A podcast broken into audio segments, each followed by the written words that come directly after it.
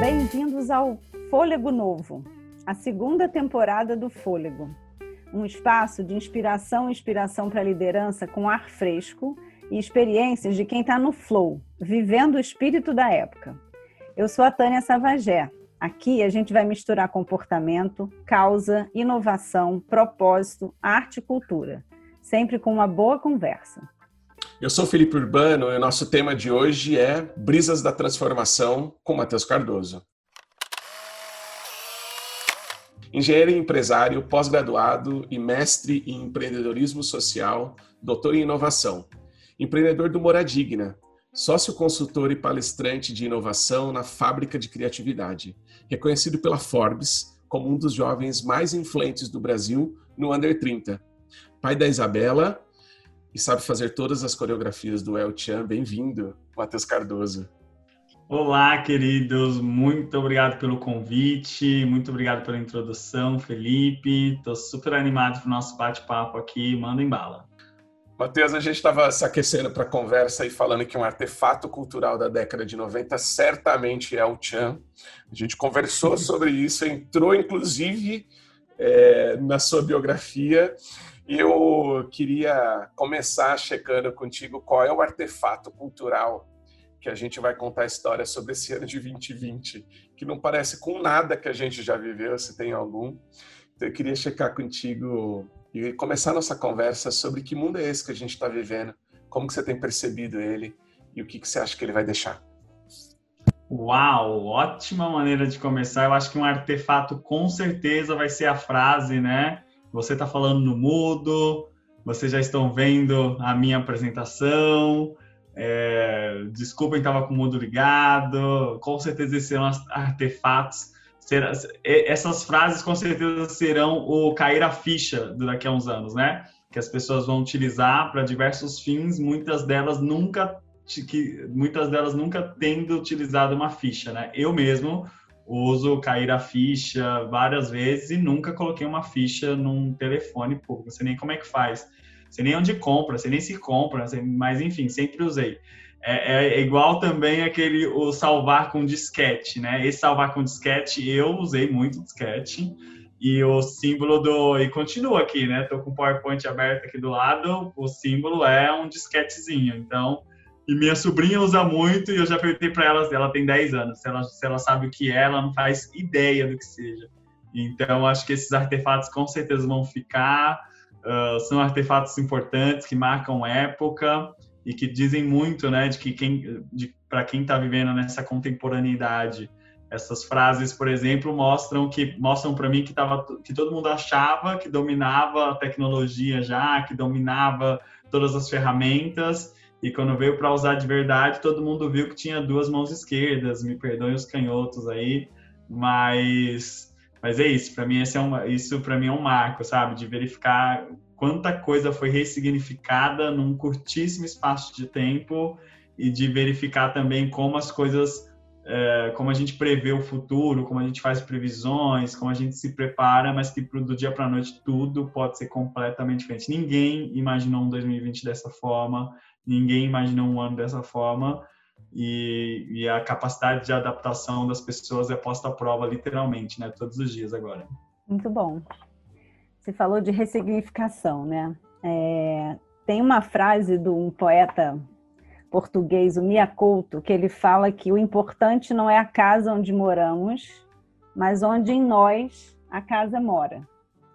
Você tem um trabalho lindo com Moradigma, que fala de casas muito reais, então a casa onde a gente mora importa. É, mas tem também esse lugar simbólico da casa. Eu queria que você falasse um pouco sobre essas duas casas, né? A casa de verdade e a casa simbólica. Como é que você foi parar nesse mundo? Muito legal, Tânia. Eu tenho certeza que a casa real, a casa de cimento, pedra que a gente vive, que muitas pessoas infelizmente não têm acesso, né? Que é justamente o que o Moradigna faz. Ela é super importante para que essa casa simbólica exista, né?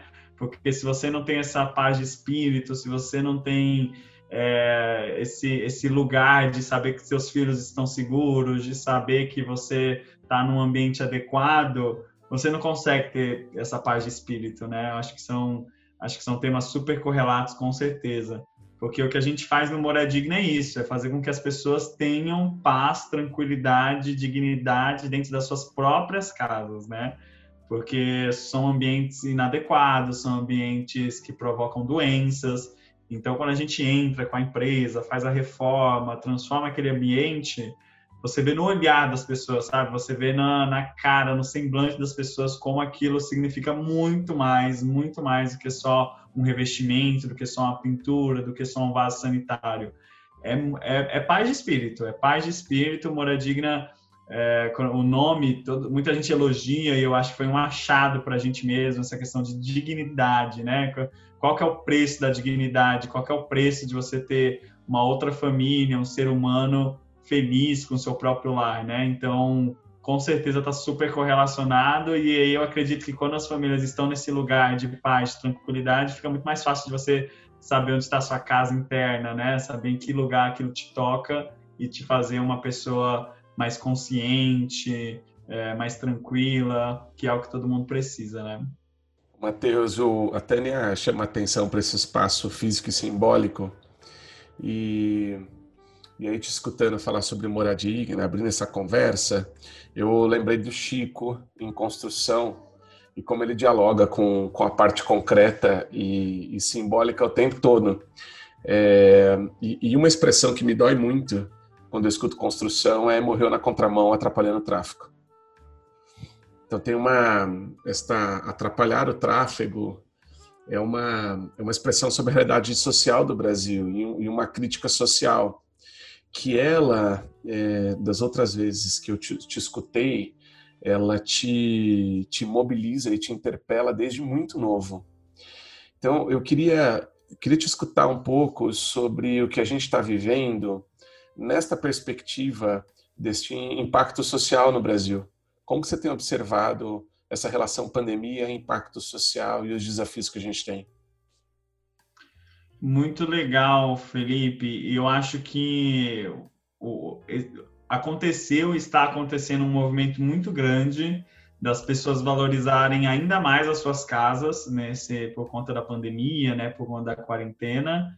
E isso é muito importante porque colocou foco, deu luz a esse problema da habitação, inclusive, né? Acontecer. É um problema que não é novo, é um problema que, que já existe aí há muito tempo, que piora cada vez mais, na verdade, mas que sempre foi invisível, sempre foi invisibilizado, na verdade, né? E aí, com a pandemia, com as pessoas tendo que ficar em casa obrigatoriamente, né, por uma questão de saúde pública e tudo mais, uh, as pessoas se viram ainda mais apegadas às suas casas, ainda mais dependentes das suas casas, né? E uma frase que um colega de setor Fernando, o Fernando do programa Vivenda, que tem um negócio muito semelhante ao Moradigna, que foi uma inspiração para a gente, ele disse numa matéria que me, que me, me fez muito sentido para mim, ele, ele, disse assim, no, no auge da pandemia, ele disse que para a população de baixa renda, não tem home office, né? E é literalmente se ficar em casa o bicho pega, se correr o bicho come. Então, é, aquela família às vezes em casa está correndo mais risco do que na rua, porque é um ambiente fechado, úmido, sem condição de higiene. Então, se uma pessoa é, acabar é, contraindo a doença, com certeza vai contaminar as outras pessoas da casa. Não tem como ninguém ficar isolado numa casa de dois cômodos e um banheiro que moram sete pessoas. Não tem essa questão de isolamento social. Então, muito do que nós vivemos, nós que hoje temos diversos privilégios, vivemos, a maioria das famílias no Brasil não tiveram essa oportunidade e é por isso que os números são muito piores em números de contaminados, em números de óbitos, em realidades de baixa renda, né? Justamente porque as pessoas não têm como se isolar do vírus, muito pelo contrário. É, eu ouvi uma vez uma palestra que me marcou muito, assim, do tipo, eu fiquei acho que uns cinco minutos grudada na cadeira, assim, como se eu tivesse atônita. É, e a pessoa falava assim, ela pedia, ela falava nomes, eu sou carioca, então não entendo tanto de bairro em São Paulo, mas ela falava dez bairros muito chiques e falava assim, quem que mora nesses bairros? Aí as pessoas levantavam a mão. Depois ela falava dez bairros periféricos de baixa renda e as pessoas levantavam a mão também. Ela falava, vocês sabiam que a diferença de, dos primeiros bairros para os últimos bairros deve ser uns 20 quilômetros? E a diferença é da expectativa média de vida de um bairro para o outro é de 20 anos. E eu fiquei pensando, como é que a gente, se deslocando em São Paulo, 20 quilômetros, a gente ganha ou perde 20 anos né, de expectativa média de vida? Né? Como é que o nosso CEP é tão importante assim, né? E eu ouvi você falando, né, que depois que a gente descobre a desigualdade, não dá para a gente esquecer isso e não lidar com isso. É, você vê outras lideranças cuidando da desigualdade no Brasil?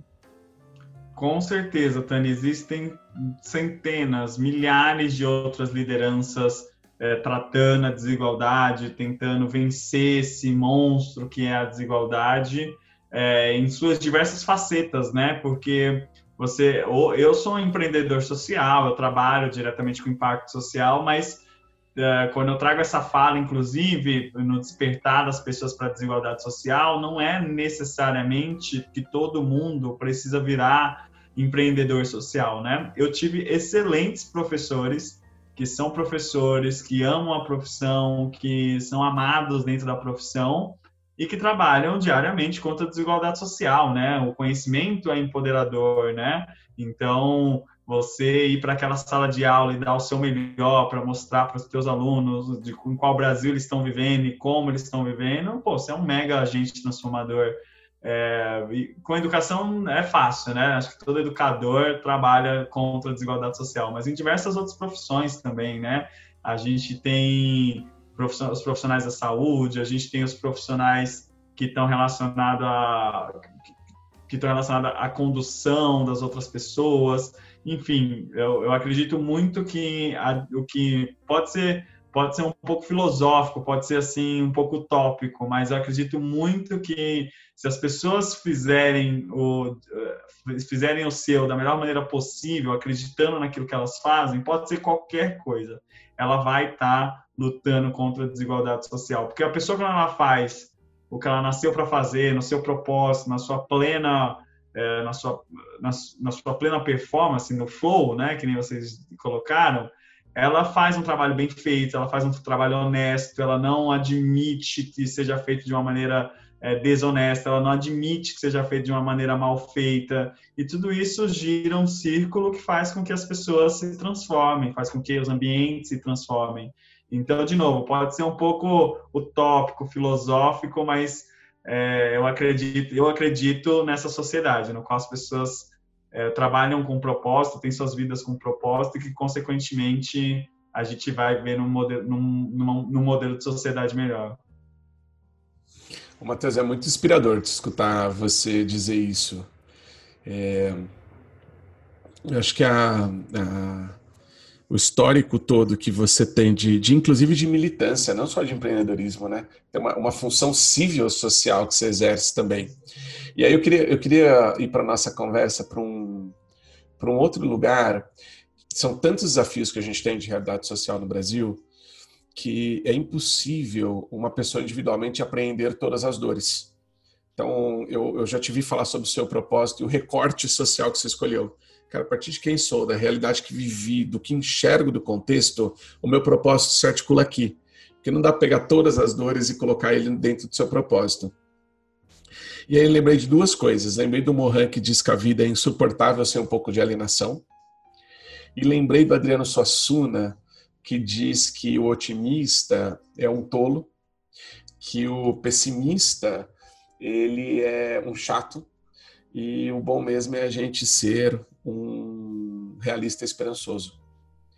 E aí fiquei me perguntando, no meio de tantas realidades sociais que você transita, e, e curiosa, e são muitas realidades mesmo, né? Porque você está desde o contexto da Forbes até reconstruindo é, alguém que tem uma vida sanitária comprometida. E a minha pergunta é: a sua caixinha da esperança tem o que lá dentro? Sobre uhum. o Brasil enquanto nação? O que, que se deposita lá dentro, dia a dia, que te traz, inclusive, alegria? De onde vem a alegria do Mateus, diante de tanta realidade social que você enxerga? Olha, Felipe, a minha, acho que o que tem na minha caixinha, o que me deixa mais feliz é ver a transformação que as pessoas podem ter através das ferramentas que a gente, que eu, que eu consigo oferecer, por exemplo, né? Então, me deixa muito feliz, porque é, pra, eu, eu sou uma pessoa muito consciente, quer dizer, eu me considero uma pessoa muito consciente, né? Acho que ninguém, é, assim, né, não é uma coisa que você se auto-intitula muitas vezes, mas é, eu me acho muito consciente na verdade, eu não me acho muito consciente, corrigindo. Eu tenho muita consciência das coisas que eu faço e do porquê eu faço. Então, eu para eu topar o teu convite, eu tive, eu pensei realmente. Hoje é uma coisa que está muito automática na minha cabeça, mas para eu topar o convite de estar aqui no podcast, eu pensei se isso poderia ser uma ferramenta para que outras pessoas, para que outras pessoas transformassem também. E a minha resposta foi sim. E é sim a cada vez que vocês fazem uma pergunta, cada vez que a gente interage. Então, pô, foi super. É, para mim, isso é consciente, porque para mim está super conectado com o meu propósito, que é o que eu encho essa caixinha de entender que o que as pessoas precisam é de oportunidade. Matheus, é, esse espaço todo de oportunidades que a gente tem, como é que você tem visto isso? É, Felipe, eu acredito que esse espaço de oportunidade é justamente o que diferencia, o que faz com que algumas pessoas despontem e outras pessoas não despontem, porque a gente tem poucas oportunidades. A gente tem que fazer com que essas oportunidades cheguem para o maior número possível de pessoas. Eu tenho certeza que se a gente aumentar o número de oportunidades, se a gente igualar as oportunidades, a gente vai ter uma sociedade mais positivista, a gente vai conseguir ter resultados melhores com certeza. Porque o que falta são oportunidades iguais para todos. Eu vou pegar um gancho, Matheus, que você falou de ter consciência. Né? É, eu fiz uma formação chamada Tecnologias de Convivência. E numa das aulas, eles trouxeram uma figura que é o objetor de consciência.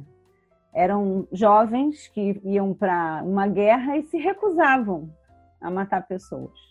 Não vamos fazer isso.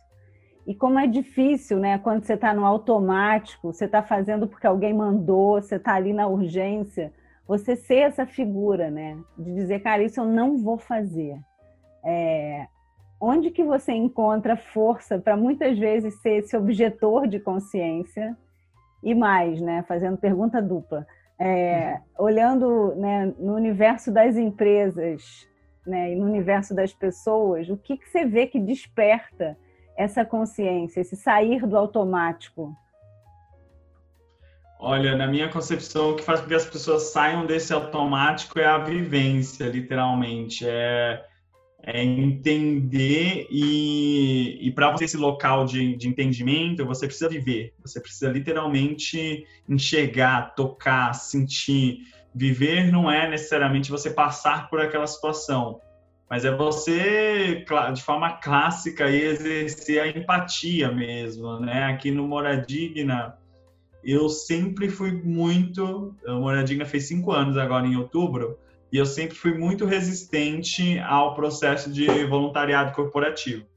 A gente sempre recebeu muita proposta, muito pedido para fazer um voluntariado, para organizar uma ação de voluntariado, e eu, durante três anos, três anos e meio, eu sempre fui muito resistente. Do dia um ao, ao, ao, ao três anos e meio, eu fui muito resistente, porque eu sempre tive muito medo que se transformasse numa experiência de safari, numa experiência no qual as pessoas estão ali pela, é, pela foto, pelo, pelo número. E aí eu falava não, sem contar que voluntário dá muito trabalho, eu tenho ranço de voluntário. Voluntário assim tem que ser muito bem organizado, senão dá muito trabalho.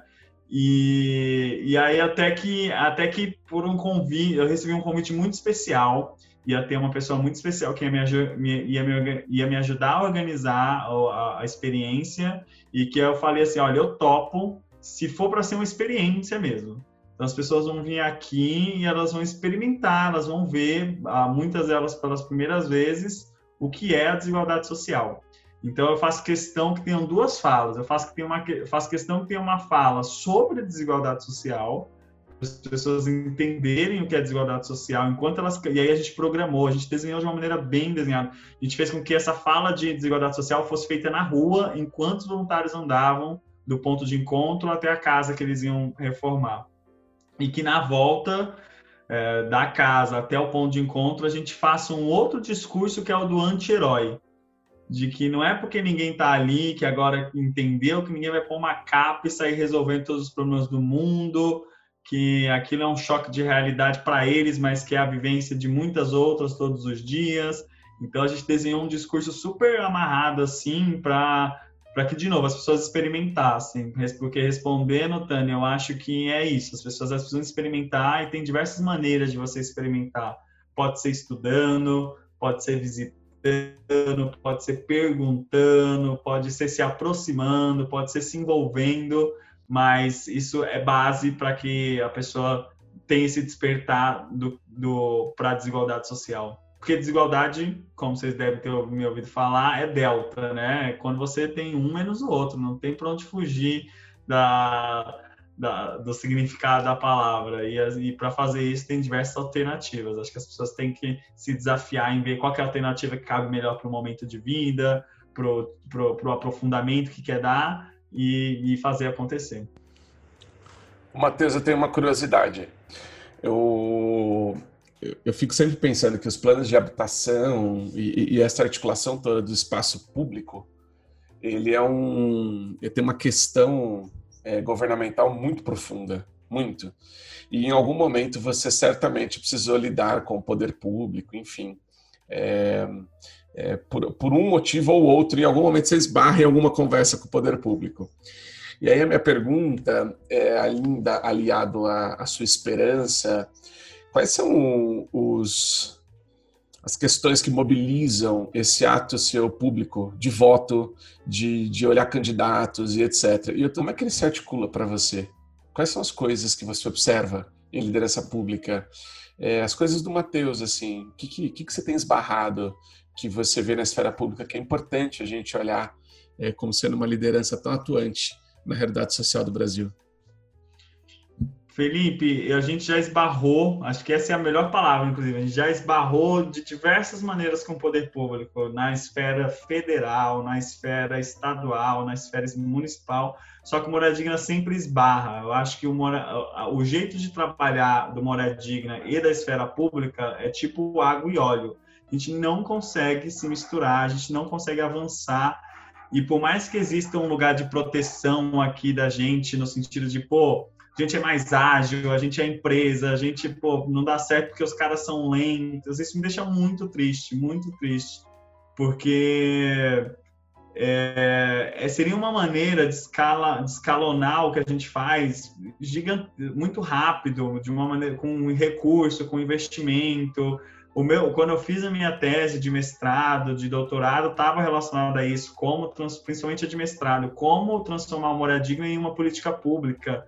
Eu não quero, eu não tenho fôlego, acho que para é, que para levar o moradigna para é, 50 milhões de brasileiros. É muita gente, é muito precisa ser uma empresa muito que empresa que atende 50 milhões de pessoas? Não, não existe a gente precisa que em algum momento o poder público tome consciência do trabalho que a gente faz e como a gente faz e utilize, quem sabe, não estou dizendo que a minha é a melhor estratégia, mas que utilize alguma outra, porque a que está tá em voga não funciona.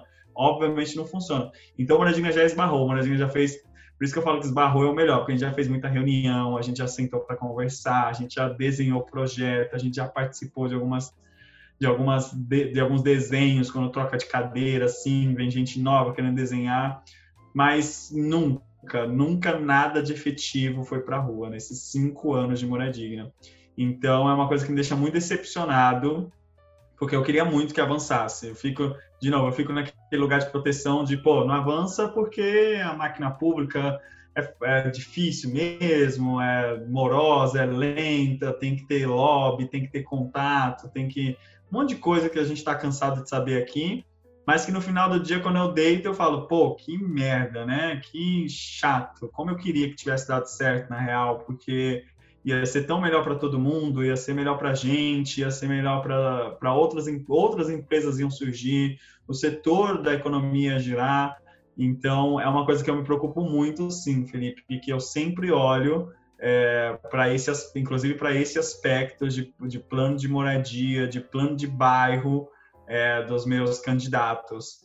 É, eu tenho um posicionamento político muito claro E, e, é uma coisa que com certeza para São Paulo eu estou olhando também. É a primeira, eu, eu, acredito, acho que nessa questão de liderança jovem, inclusive, é, não sei como era na, não, me, me, desculpem quando eu falo na época de vocês, mas não é que eu me considero tão jovem ou vocês tão velhos, tá? Mas é porque as coisas mudam de geração a cada cinco anos. Então, eu, né, na minha idade agora, eu tenho muitos colegas que estão candidatos a vereadores, a Aí eu até comentei com a minha irmã, eu falei, você também teve vários amigos candidatos quando você... E aí ela comentou que não, ela comentou que, pô, então é um advento da juventude mesmo. Eu tenho muitos colegas mesmo que se formaram comigo, que estudaram comigo, que fizeram programas de liderança comigo, que estão candidatos agora. E é uma mega responsabilidade, né? Então é uma coisa que eu me preocupo sim e que estou convidando todos esses meus colegas a se preocuparem também, porque é, se eu já sou chato com quem não é meu colega, com quem eu não tenho WhatsApp, imagina só se esses, se esses, se esses personagens se elegerem eu tendo o número de WhatsApp. Muito bom. Você está falando agora um pouco de escala, né? É, de como é que às vezes você pensa em levar né, esse trabalho para mais pessoas, né, para ter mais oportunidades. A gente ouviu há pouco tempo aqui é, uma pessoa falando sobre o Charles Eisenstein, é, que é um instrutor bem interessante. A gente começou a ler sobre. É, e uma das frases é que para você começar a mudar o mundo, você tem que começar cuidando do rio que passa do lado da sua casa. Né? Eu acho que o Yunus fala um pouco isso também, né? essa coisa de começar pequeno, né? que, que é a coisa do entorno. Como é que você, pensando em expandir né, para mais lugares, como é que você pensa em fazer isso, né? Que é, não está tanto no teu entorno, mas você quer que cresça, né? O que, que, que você faria para levar esse trabalho de gerar oportunidades adiante, saindo do seu rio, né? Que passa do lado da sua casa. Sim, é, é, é, literalmente o que já estamos fazendo, na verdade, Tânia, porque a gente sempre teve esse sonho grande de Brasil e a gente sabe da necessidade que é muito grande. Então a gente está a gente está com um plano de expansão. É, esse plano estava prontíssimo para ir para a rua em abril desse ano e aí obviamente foi impactado, teve que ser alterado e tudo mais, mas a gente a, a, a base do plano continua a mesma. São, vão ser embaixadores espalhados pelo território brasileiro que vão ter acesso à nossa metodologia e a uma plataforma. E agora há uma plataforma, né? Que antes não tinha. E aí nesse é, nessa nova normalidade a gente precisa ter uma plataforma que centralize, que dê acesso aos recursos, desde do, dos descontos de materiais a é, rede de mão de obra, enfim. Então, a gente está desenvolvendo. A rede já estava pronta, a gente ia fazer uma coisa mais offline, porque o Moradinha sempre foi totalmente offline, né? A gente sempre fez obra, fez lidou com pedreiro, compra material, sempre foi um negócio offline e eu sempre quis que fosse um negócio offline. A gente teve que passar por uma digitalização, como muitos outros negócios, e aí a partir dessa digitalização as coisas estão um pouco diferentes, mas com o mesmo princípio de jovens líderes em comunidades que queiram encabeçar a nossa metodologia e gerar impacto local. É, a gente quer relançar agora, teremos que relançar com a plataforma no início de 2021, porque é esse o plano. É o que a gente faria, não, é o que estamos fazendo, porque é muito necessário. Matheus, muito legal. Eu, eu tenho uma última pergunta é, antes da gente entrar no nosso momento favorito da Tânia, você já vai descobrir qual que é dentro do podcast. Ela é sacanagem falar que é favorito, né, Tânia? Porque o legal, o momento favorito é o momento que a gente vai conversando, são todos eles, né? É, mas tem uma, uma pergunta que me ocorreu: como é que o, o, o Matheus do, do Moradigna abastece a potência do Matheus designer organizacional? Porque tem, uma, tem um, um lado seu muito presente e a gente conversou sobre ele também, é, e, e sofisticado sobre sua potência como designer e de entregas que combinam muito com, com o mundo digital, do ágil, do design. É, como é que o, o Moradigna te abastece nesse olhar? ótima pergunta, Felipe, porque o Moradigna é um dos meus principais, uma, uma das minhas principais fontes de aprendizado para uh, eh, design instrucional mesmo, justamente porque para desenvolvimento, de, desenvolvimento de projeto, para consultoria, porque primeiro eu sei fazer projeto com budget zero.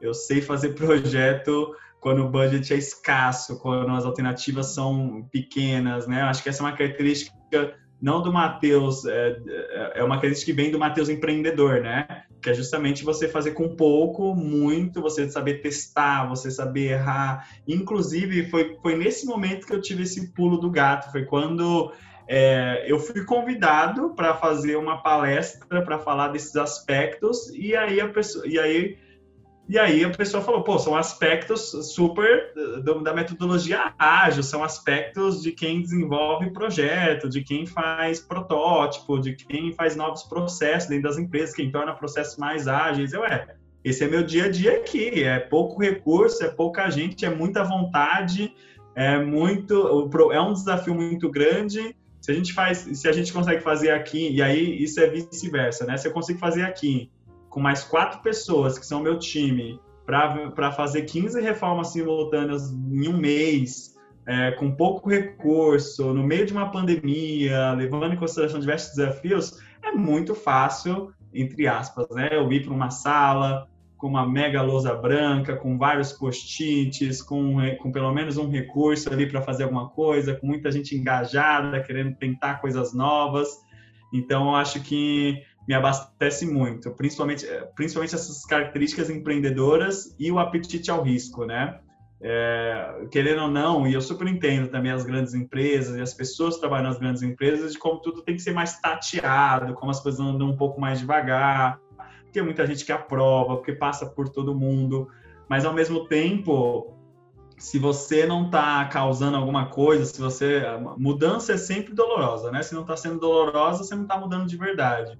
Então, eu sempre me coloco nesse papel quando estou fazendo esses designs, quando estou fazendo essas consultorias, e tem dado certo, e tem dado resultados e frutos bem bacanas, tanto para o Moradigna quanto para essas outras empresas também.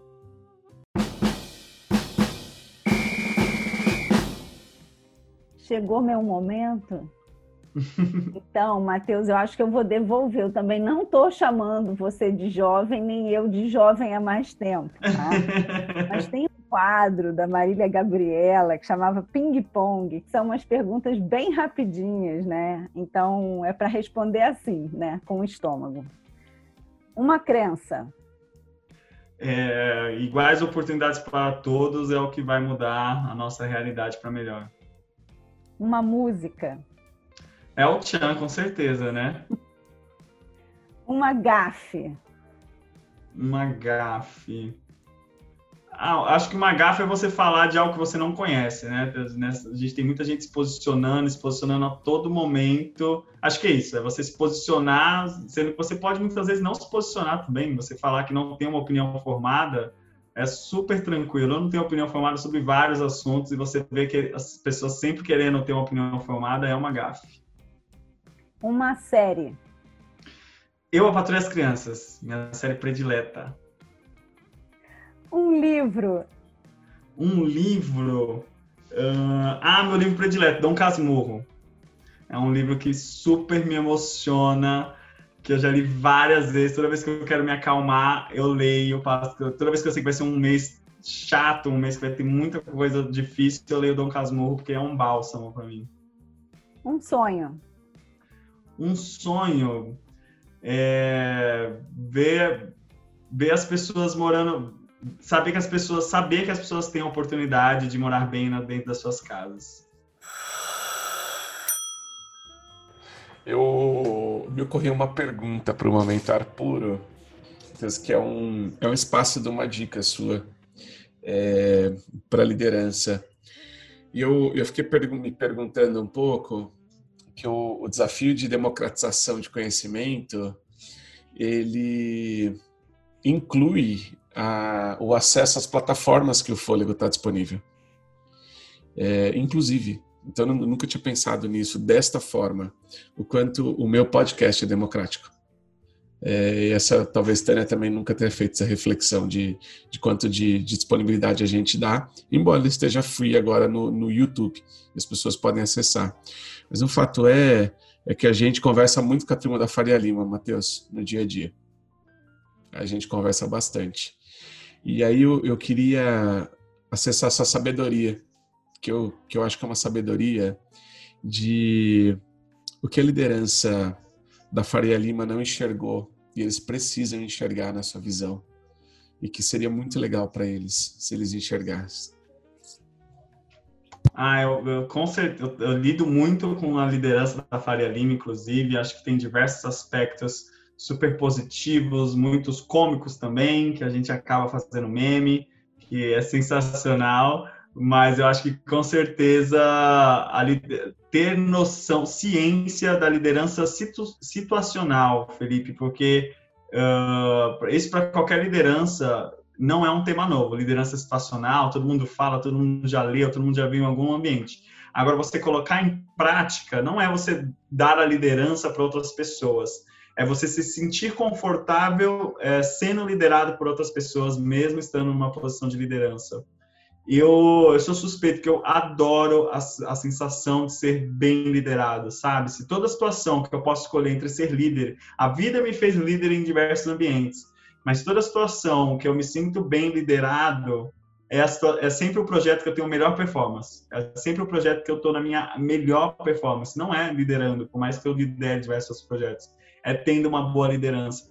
Então, eu acho que eh, os líderes da Faria Lima, inclusive, de todos os outros contextos, podem ter sempre isso em mente como dica de que a gente ter uma liderança situacional é a gente ser um bom liderado, é a gente se colocar na posição de servidor e, como servidor, é fazer projetos, fazer entregas, seja qual for a situação, mas de uma maneira no qual outras pessoas estão nos liderando e nos colocando na nossa melhor performance. Eu tenho feito muito isso, tenho trabalhado muito com isso e tenho tido ótimos resultados. Então, com certeza, deixo essa dica aí para todos os líderes. Sensacional. Muito bom, Matheus. É... Muito obrigado pelo seu tempo. É um prazer tê-lo aqui mesmo. É uma honra. E, e honra é do tipo o Matheus veio no meu podcast. É tipo isso. É, e eu, eu continuo desejando profundamente que a vida conecte a gente por um motivo ou outro. É, acredito que é o desejo do coração da Tânia também, falo pela gente. E, e saber que essas pessoas. Tem um jeito bem fácil de achar que dá um Google, né? Esse é um jeito bem fácil de achar e te acha. Tem algum contato que você queira deixar de como as pessoas te encontram, como que elas continuam conversando com você? Com certeza, querido. Com certeza. Eu gosto de divulgar meu Instagram, que é onde eu, onde eu tenho ficado mais tempo, que é o MATH Castro Cardoso. Então é Mate Castro Cardoso. Super simples de achar. E a partir de lá você tem acesso a diversas outras informações do que eu tenho usado bastante, tenho diminuído o meu consumo por é, só para hobbies, que, que eu uso bastante ainda, eu acho que é uma válvula de escape interessante, eu gosto de ver fotos felizes, quem não gosta né, de ver fotos felizes e tudo mais, mas eu tenho usado muito como portfólio, eu tenho usado muito para colocar é, sabe, e sabe o que me despertou isso? Uma função que é a função de memória a função de memória mostra o que você estava fazendo há um ano atrás, há dois anos atrás. E, pô, um dos meus sentimentos prediletos é nostalgia. É muito gostoso sentir nostalgia, né? E aí você se vê, putz, ano passado esse dia eu tava fazendo isso, ano passado esse dia eu tava fazendo essa entrega para essa empresa, tava fazendo essa reforma, olha que legal, tá? Um sentimento que eu gosto muito. E aí eu falei, pô, vou pôr coisa todo dia, porque daqui a dois anos, todo dia eu vou ver alguma coisa legal. E, e aí eu tenho usado bastante meu Instagram, M-A-T-H Castro Cardoso. Então, super convido-os a estarem lá para a gente continuar essa conversa, para começarmos novas conversas. E Felipe, é super recíproco, adorei o convite.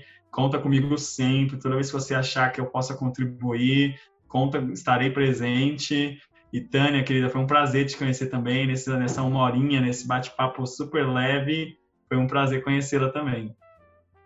Um prazer imenso. É bom te ouvir. É pena que quem te ouve não vai ver seu sorriso, que é maravilhoso. Então, te ouvir sorrindo é demais. E para você que teve fôlego para ficar com a gente até aqui, obrigada.